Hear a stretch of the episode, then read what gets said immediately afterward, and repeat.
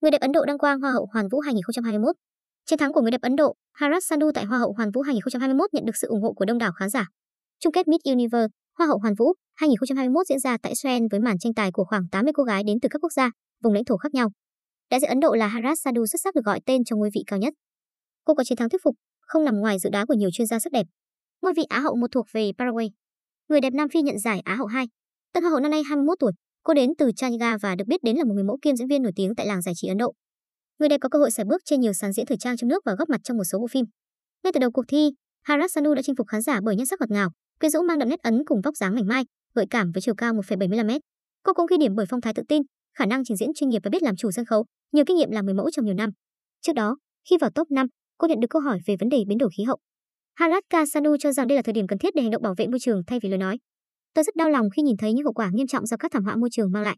Tôi nghĩ rằng tất cả chúng ta đều phải chịu trách nhiệm cho hành vi của mình. Đây là thời điểm để hành động nhiều hơn và nói ít đi. Vì chỉ có hành động mới có thể cứu sống thiên nhiên. Tôi nghĩ rằng chúng ta hãy sẵn sàng để bảo vệ môi trường, hơn là để khi thảm họa xảy ra rồi mới tìm cách ứng phó.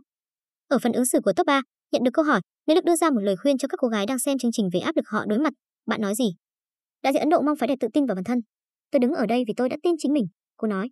Trên mạng xã hội, nhiều người dành lời khen ngợi cho cách trả lời tự tin của Haratka Sadu, đồng thời cho rằng việc cô giành chiến thắng là kết quả xứng đáng.